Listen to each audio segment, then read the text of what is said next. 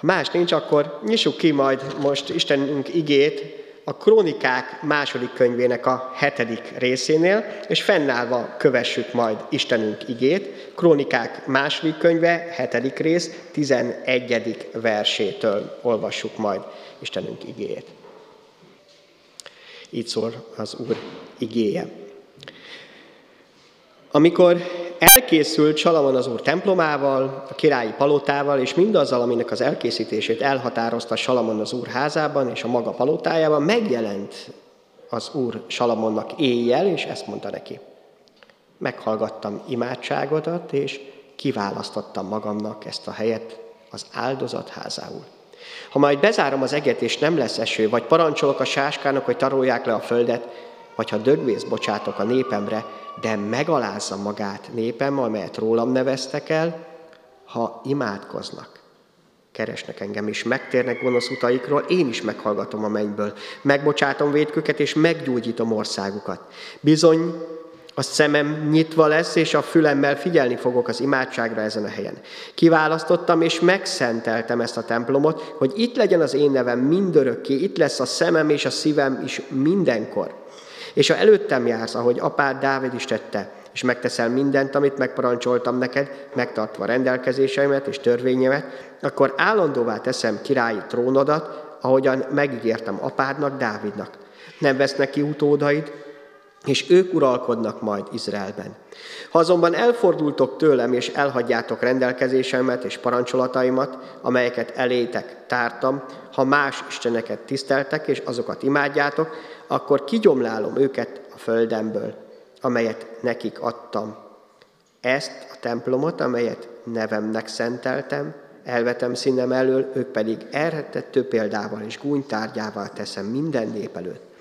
És bármilyen felséges is ez a templom, mégis, aki csak elmegy majd mellette, elborzadva kérdezi, miért bánt el így az Úr ezzel az országgal és ezzel a templommal.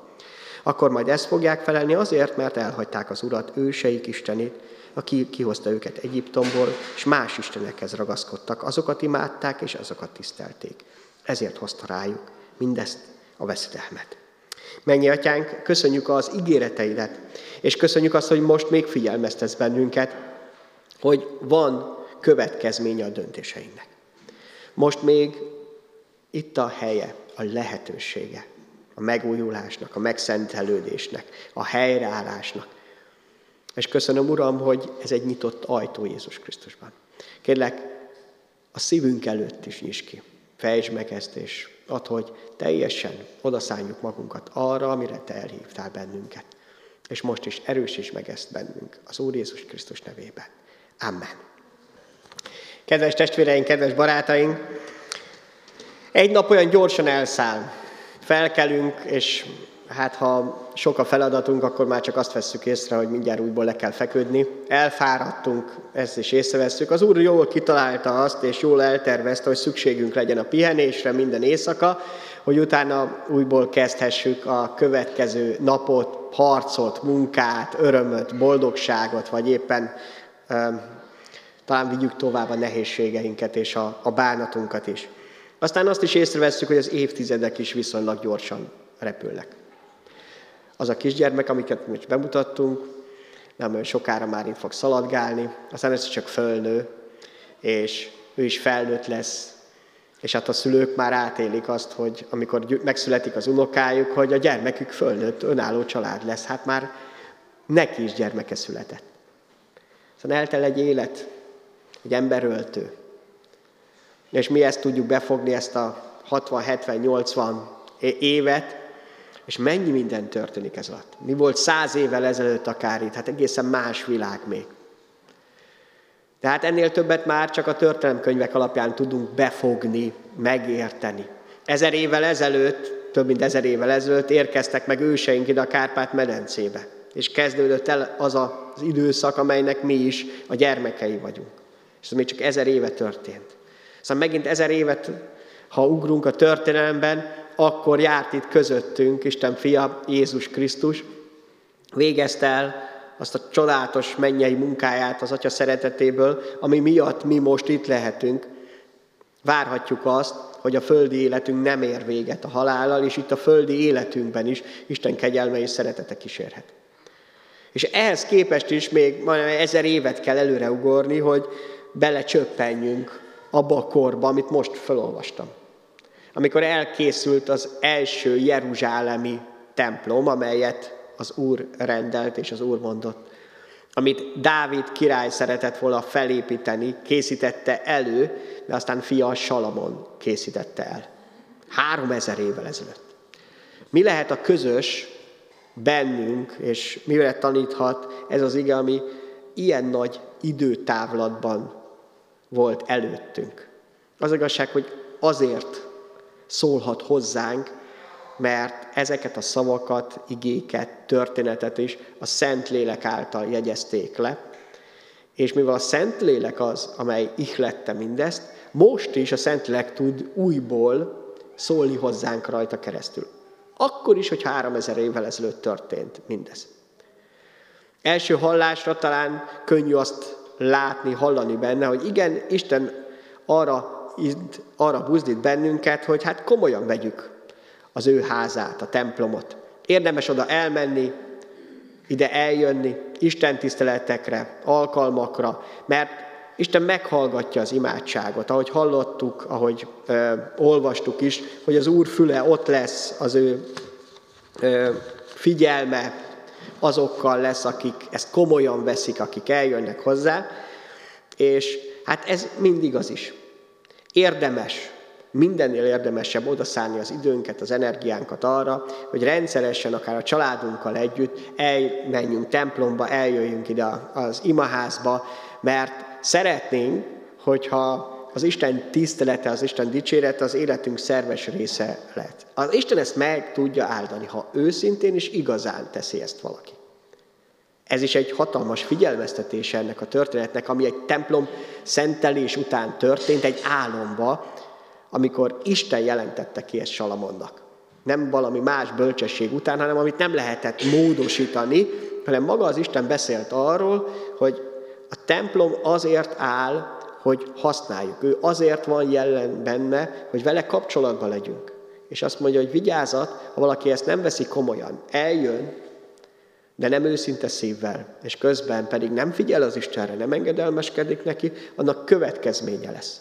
De Isten a templomát, amíg áll a templom, addig lehetőséget ad arra, hogy helyreálljon valaki. A helyreállásnak a, a nyitott ajtaját. Az a helyzet, hogy ennél sokkal többet is üzen ez a történet, ez az ige számunkra. Hiszen itt nem csak egyszerűen ember által épített földi templomokról van szó. Főleg nem akkor, amikor hozzánk érkezünk a történetbe. Tudni kell azt, hogy Isten igére arról beszél, hogy templomként egyedül a Jeruzsálemben fölépült templomot nevezte az Isten igéje. Egyetlen más épületet sem lehetett templomnak nevezni. Azért ezt az egyet, mert erről beszélt Isten úgy, hogy itt lesz az én nevem, itt lesz a szentek szentje, itt lesz a frigyláda, itt kell az áldozatot bemutatni. Egyébként azt a templomot nem úgy kell elképzelni, mint amilyen most mi élünk, vagy vagyunk. Ott magában a templom belsejébe igazából nem mentek be emberek. Ott volt a szentek szentje, és az a terület, ahol az, a főpap mutatta be az áldozatokat, ott maximum egy ember ment be egyszerre és az is csak az áldozatokat bemutatni. A templomon kívül a csarnokokban volt az a hely, ahol azok, akik elmentek, egyrészt az áldozatokat bemutatták, másrészt pedig imádkozhattak. Egy kicsit más rendszer volt ez, de ez volt az egyetlen templom. Isten népének, Izraelnek is sok helyen volt még olyan hely, amikor összegyűllekeztek, ugyanúgy, mint mi. Együtt imádkoztak, olvasták az Isten igét, ezt sosem nevezték templomnak. Ezt mindig imaháznak, vagy hát éppen nem, zsinagógának nevezték. Ez ma is pont ugyanígy van. Ha valaki keres zsidó templomokat, nem talál, mert zsinagógákat fog helyette találni, mert templom csak egyetlen egy van. És ez a templom, amely Jézus Krisztus idejében is állt, igaz, ez az már egy helyre állított templom volt, hiszen egyszer lerombolták földig, és utána újra építették több ütemben is, majd erről lesz egy picit szó Jézus szavai által, annak egy különleges küldetést adott Isten. Hiszen a földi, a testi, a téglából épült templom sosem lehet örök. A testünk, amit kaptunk az Istentől, ez nem örökre szól. Ez egy idő után elromlik. Le kell tennünk. Meg kell válnunk tőle. És akármennyire szépítgetjük, építgetjük, csinosítgatjuk, nem tart mindörökké. Lehet egy kicsit húzni az idejét, lehet uh, renoválni, de akkor is le kell tenni. Ezért Isten többről gondoskodok Jézus Krisztus által. Ő azért jött el, hogy ennek a földi templomnak, a Jeruzsálem templomnak, ahol ott volt a szentek szentje, Isten ládája, megteremtse a folytatását. És itt szeretnénk bekapcsolódni, hogy mennyire közel van hozzánk ez az imádság, ez az üzenet, amit eh, Salamon kapott, mert egy templomot épített Jézus Krisztus, ami neked, érted, és még egy nagyon fontos, veled együtt készül el. Ebbe tekintsünk egy kicsit bele. János Evangélium második részében beszél erről az Úr Jézus a 19. verstől. Ezt mondja Jézus, romboljátok le ezt a templomot, és három nap alatt felépítem. Erre ezt mondták a zsidók, 46 esztendeig, 46 évig épült ez a templom.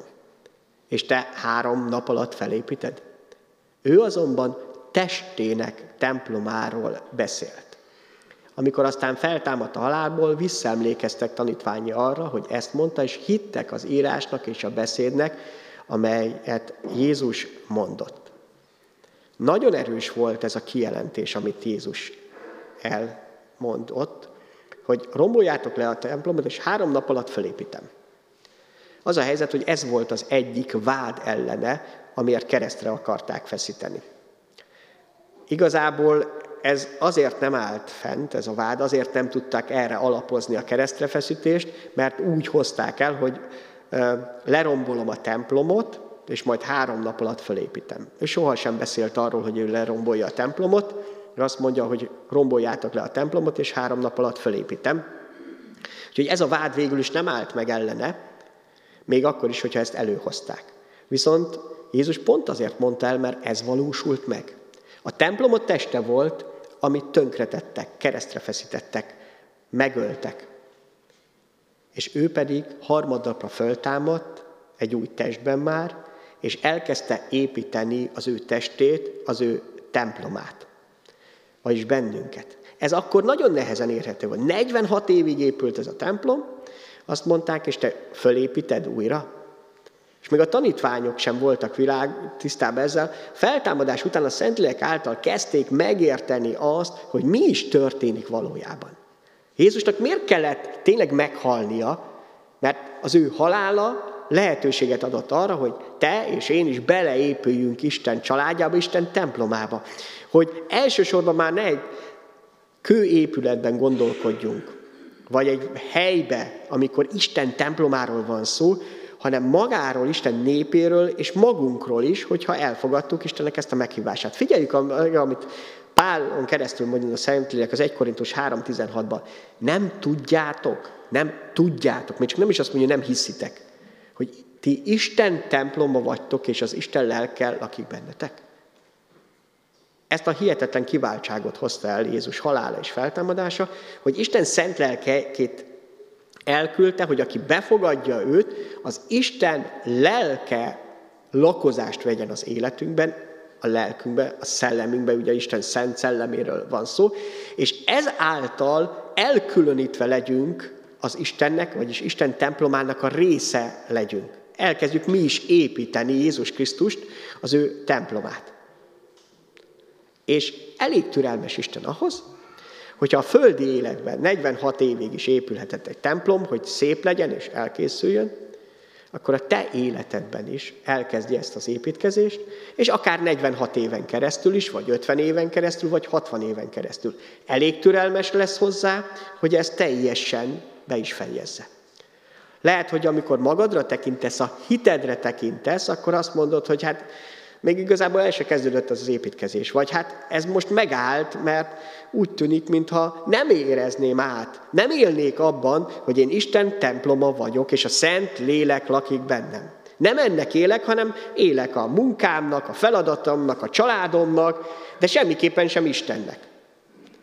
Pedig pont ezt nyitotta meg számunkra az Isten. Ez a helyreállás nyitott ajtaja. Ez jelenti azt, hogy a templom, Jézus Krisztus, a Szentlélek áll itt van közöttünk. Nem kell elmenni messzire, még csak azt sem mondani, nem kell idejönni ehhez, hanem otthon, a csendességünkben, vagy a magányunkban is megtalálható. Ide azért jövünk az Isten házába, az imádság házába, mert itt találkozhatunk Isten népével. És itt lehetünk együtt közösségbe, itt dicsérhetjük őt. Ennek nagy ereje van. Nem lehet ezt félretenni.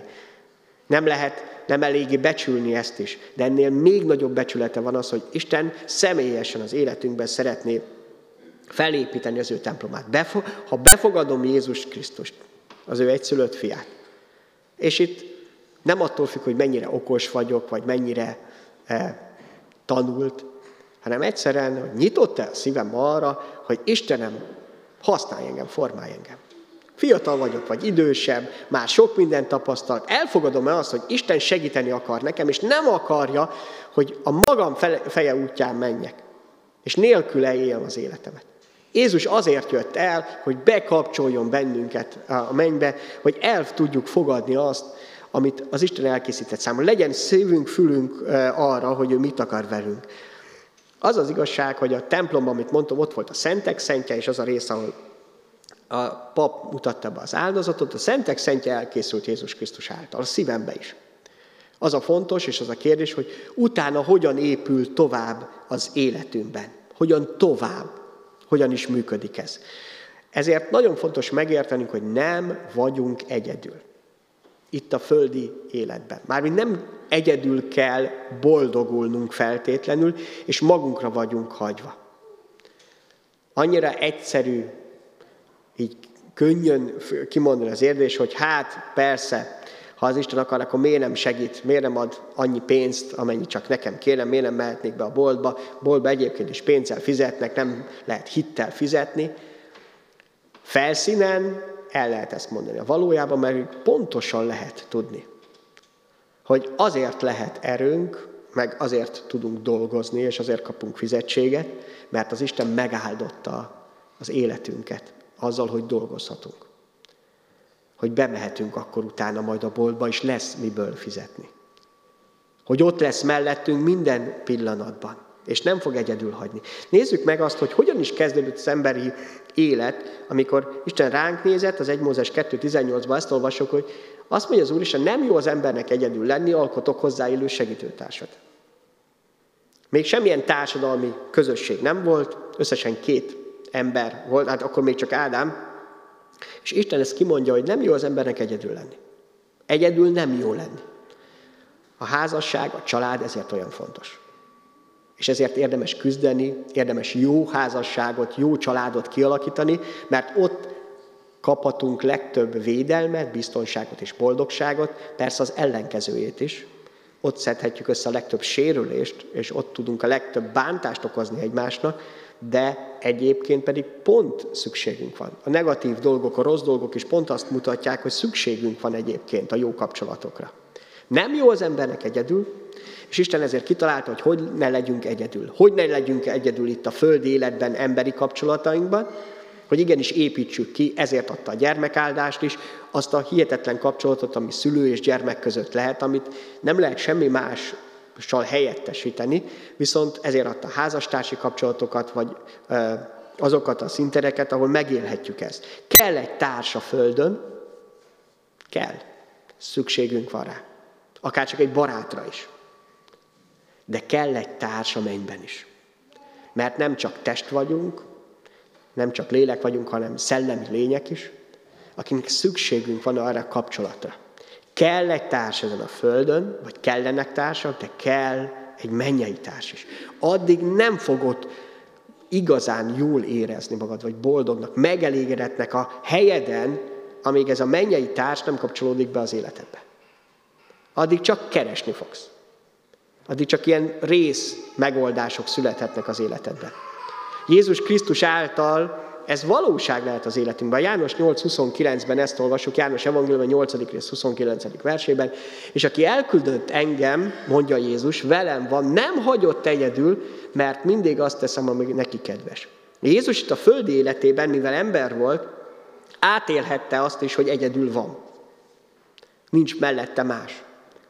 Mégis arról tesz bizonságot, hogy a lelkivel együtt átéli azt, hogy nem hagy az Isten egyedül. Velem van. És azt mondja, hogy ennek a különleges kapcsolata az, hogy folyamatosan az atyával olyan kapcsolatban vagyok, amikor beszélgetek vele, tudom azt, hogy mit akar, meg is teszem, ami neki tudom, hogy mi kedves előtte.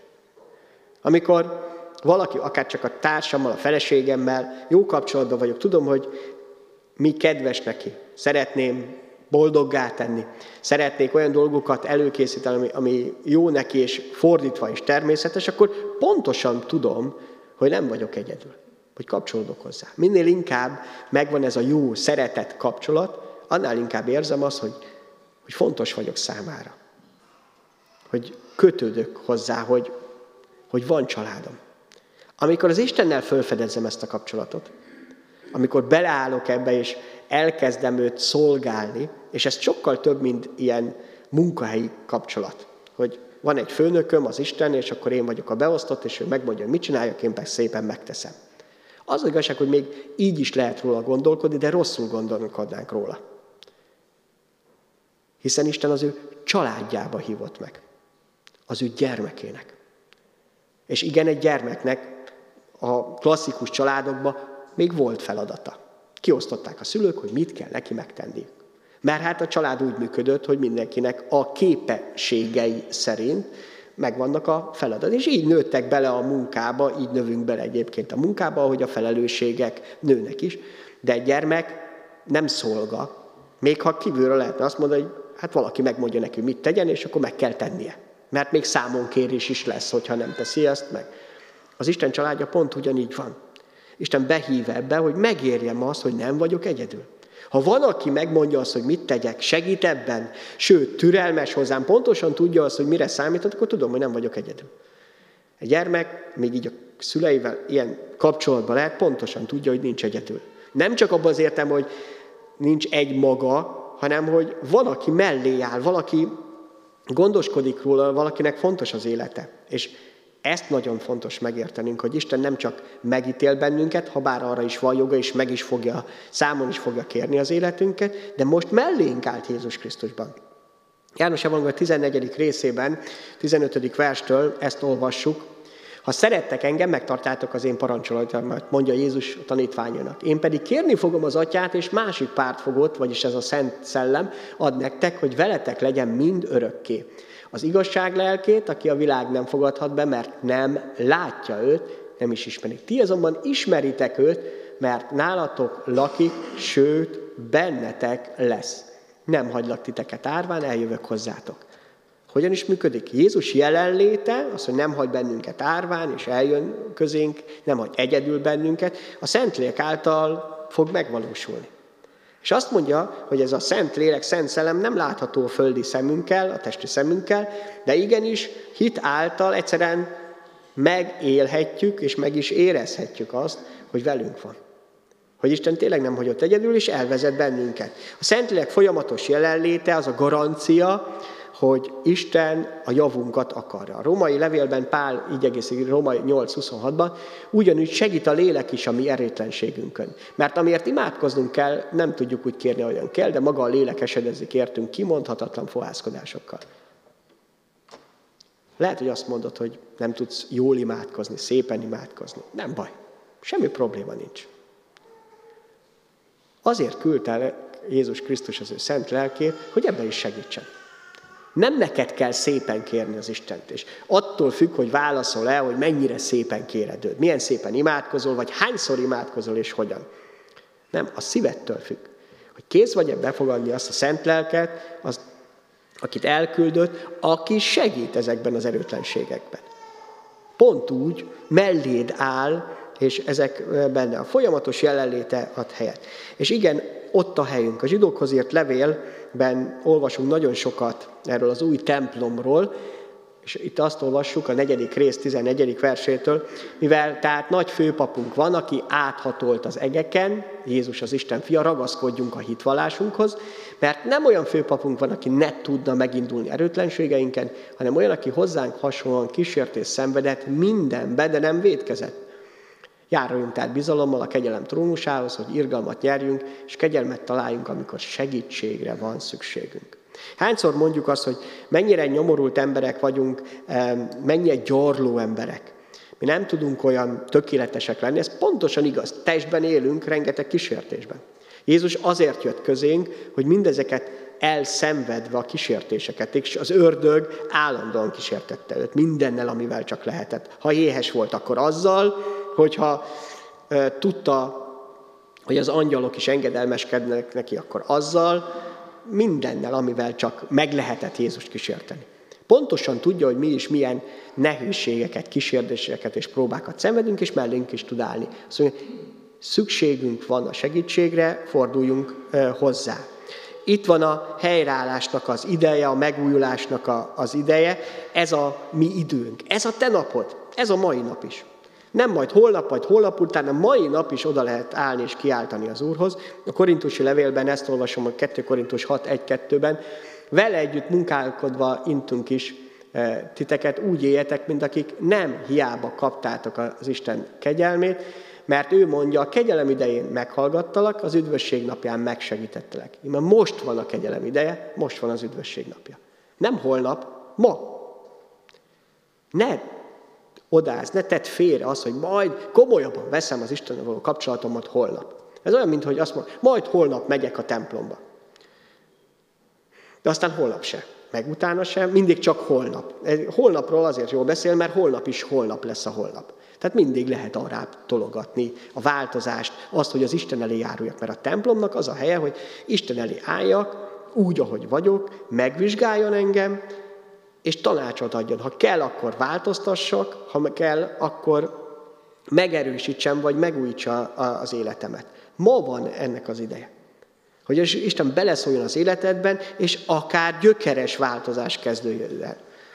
Visszatérve a zsidókhoz írt levél harmadik részének a 15. versétől, néhány versben ebből van, mert amikor ezt mondja az írás, ma ha az ő szavát halljátok, ne keményítsétek meg a szíveteket, mint az elkeseredéskor, és egy ószövetségi példát hoz, Kik keresedtek el, amikor ezt hallották? Nem, de mindazok, akik Mózes vezetésével kijöttek Egyiptomból. És kikre haragudott Isten 40 éven át? Nem azokra, akik védkeztek, akiknek teste elhullott a pusztában? És akkor menjünk tovább még, negyedik rész első-második versére is, mert ez ennek a folyam, mivel még nem teljesedett be az ő nyugalmába való bemenetel ígérete, gondosan ügyeljünk arra, hogy közülünk senki le ne maradjon erről, mert nekünk is hirdették az evangéliumot, mint azoknak is, de nekik nem használta hirdetett igény, mivel nem párosult hittel azokban, akik hallgatták. Ennyire egyszerű lenne, hogyha elfogadom, vagyis hiszek Istennek, az Isten szavának, akkor elkezd ez működni. Ha nem csak úgy gondolok rá, mondom, és elvárom az Istentől. Legtöbbször a hitről úgy gondolkodunk, hogy vannak elvárásaink az Isten felé, hogy ebben és ebben és ebben kéne segítenie, és ez a hit. Hát az igazság, ennek kevés köze van az Istenbe vetett hitnek. Ez egy ilyen követelőző, elváró dolog, olyan, aminek sok eredménye nem lesz az életünkben, legfeljebb sok kudarc. Még csak nem is egy gyermeki hit ez egyáltalán. Hiszen semmi köze ahhoz, hogy egy szeretett kapcsolatban vagyok az Istennel. Az Istenben való hit azt jelenti, hogy hiszek az Istennek. Tudom, hogy kicsoda ő, ki lett számomra, és hogy mit akar elvégezni az életemben. Ez az örömhír, hogy Jézus Krisztus által eljött közém. Nem azért, hogy a vágyaimat teljesítse, mert azok pont olyanok, amik önző módon, akár más emberektől is, meg az Istentől is elválasztanak, hogy pont az, hogy megismerjem őt olyannak, amilyen valójában. És ez az a nap, amelyet az Úr rendelt. A 118. Zsoltár egy csodálatos bizonsága ennek. Az a kő, amelyet az építők megvetettek, az lett a sarokvit. Álljunk meg vissza, az, az a kő, amelyet az építők megvetettek. Biblia úgy beszél, hogy ez a kő maga Jézus Krisztus lett, amire aztán elkezdhetünk építkezni. Ez lett az kiinduló pont, a sarokkő. És utána tovább most menjünk. Az Úrtól lett ez csodálatos a mi szemünkben. Ez az alap, amelyet az Úr rendelt. Vigadozzunk és örüljünk ezen. Ó, Uram, segíts meg, ó, Uram, adj szerencsét. Hát ha most itt a végén lefordítanánk, ez szó szerint az van odaírva, hogy Hozsanna. Csak lefordítottuk egyébként. Tehát a Hozsanna ezt jelenti, hogy Uram, segíts meg, csak ilyen szépen hossza lehet lefordítani. Ezt Isten eljött közénk, hogy segítsen. És nem szégyen az, hogy tőle kérünk segítséget, Uram, segíts meg. Igaz, hogy az emberi büszkeségünket itt le kell tenni. Félre kell tenni, és azt mondani, hogy Uram, egyedül nem boldoglak. Rájöttem arra, hogy egyedül nem jó a Földön, de nem jó úgy sem, hogy nincs mennyei segítségem. Hogy, hogy nem tartozok a mennyhez. Nekem szükségem van rá arra, hogy az Úr az életem része legyen. És ez az a nap, amit az Úr rendelt erre. Nem holnap, nem holnap után, hanem a mai nap, hogy Jézus Krisztus betöltse az életünket, betöltse az életem, hogy az a kő, amelyet az Úr szeret, az az én épületemnek, az én templomomnak is az alapja lehessen. Amire elkezdek építeni, és nem akarom, hogy ne épüljön arról. Arra valami csodálatos dolog. Mert Isten föl tud az életedben olyan fantasztikus dolgokat építeni, amit tényleg csak ő tud. Amit Isten kezdett el benned, az be is fejezi. Amit az Isten kezdett el benned, az be is fejezi. Az Istentől kaptad az életed, a testedet is egyébként, még ha embereken keresztül is, ő fogja azt befejezni is.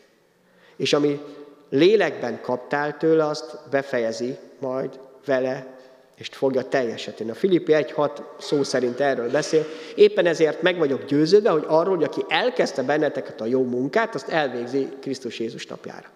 Amit az Isten kezdett el az életedben, az befejezi. Ha kéred az Isten segítségét, hogy kezdje el ezt a változást, ő be fogja fejezni. Két kezdet van a Bibliában, nagyon világosan. A világ teremtésen a kezdete az Mózes első könyve első rész első verse, kezdetben teremtette Isten az egész földet. Minden, ami látható volt, megteremtett. És aztán átugrunk az új szövetségben, János Evangéliumban első rész első vers, azt mondja, kezdetben volt az ige, az ige Istennél volt, és ige Isten volt. Ez maga Jézus Krisztus. Ez a két kezdet. A testi élet kezdete, és magába a lélek munkájának, Jézus Krisztusnak a kezdete, az életünkben pont így van. Van egy földi életünk, a testünknek a kezdete, és van az, amikor Isten lelke elkezdi munkáját bennünk. Ez, ez, amikor az ige, Isten szava, Jézus Krisztus kezd el munkálkodni bennünk. Amit Isten kezébe teszünk, azt tudja fölépíteni. Az az, amit az Isten tud továbbvinni, mert ő kezdett el. Ezért hív a Szentlélek arra bennünket, a Roma levél 12. rész első két versében ezt olvassuk. Kélek azért titeket, testvéreim, az Isten irgalmaságon, hogy okos Isten tiszteletként szálljátok oda magatokat élő, szent, Istennek tetsző áldozaton. Az áldozat a templomban van, ugye? És ne igazodjatok-e világhoz, hanem változatok meg értelmetek megújulásával, hogy megítélhessétek, mi az Isten akarata, mi az, ami jó, ami neki tetsző és tökéletes. Mit mondtunk, a templomban volt a szentek szentje és az áldozat helye. Ez az, ami az életünkben is van. Jézus Krisztus megjelenik az életemben, és eljön az áldozatnak is helye, ez pedig amikor az életemet oda teszem, hogy az Isten vigye tovább, kedves illatként, egy jó áldozatként olyannál, amivel az életünk áldásá válhat teljes mértékben. És közben pedig a gondolkodásunk is, itt a földi életbeli gondolkodásunkat nem félretesszük. Az nem úgy működik, hogy a, ha hitem van, akkor nem gondolkodok. A hit az bele foglalja a teljes értelmemet és a gondolkodásomat is. Aki a hitét, az Istenbe vetett hitét nem használja, az csak az emberi eszére támaszkodik. Aki hisz Istenbe, az, az Istenbe vetett reménységét is, azt is, amit szemben láthatatlan, és közben a teljes gondolatait, az, az értelmét is használja teljes mértékben. Amióta bízok az Istenben, nem kevésbé használom az értelmemet, gondolok, még inkább. Mert kitágult a világom, nem beszűkült, mint ahogy a néhány azt gondolja, aki hisz, az ilyen beszűkült világban áll. Dehogy is. Pont akkor tágul ki. Kiderül, hogy nem csak az van, amit látok, hanem sokkal e, több ennél. És igen, elkezdődik az, amit Jézus mondott, és akkor legvégén még idézzük még egyszer Jézus szavát, a János a második rész 19. versét. Romboljátok le ezt a templomot, három nap alatt felépítem. Ő a saját testét, a saját új testét három nap alatt felépítette, és elkezdte építeni bennünk is. Ő türelmes hozzád. Csak az az érdekes, vagy az a kérdés, hogy szabad-e visszaélni ezzel a türelemmel. Ő valami csodát akar kihozni az életedből. Igazi csodát. Mind ahogy Jézus Krisztus életében, az apostolok életében, az összes tanítvány életében. Azt a csodát, hogy itt a földön már veled van az Isten. A templomnak azt a csodáját, hogy velünk van az Isten, hogy meghallgatom őket. Hogy a figyelmem ott lesz velük. Hogy a te életed is egy igazi dicsőítése legyen az Úrnak. Erre hívott el, ez a helyreállásnak a nyitott ajtaja. Akkor merre tovább? Akkor ez a legnagyobb elhívás, hogy az Istennel és a menny felé, az ő templomának, Jézus Krisztus testének az építésére. Adja meg az Úr, hogy ez a nap legyen az Úr napja az életünkben is. És ne menjünk tovább annál kevesebbel, mint hogy ő betölti teljesen az életünket. Amen.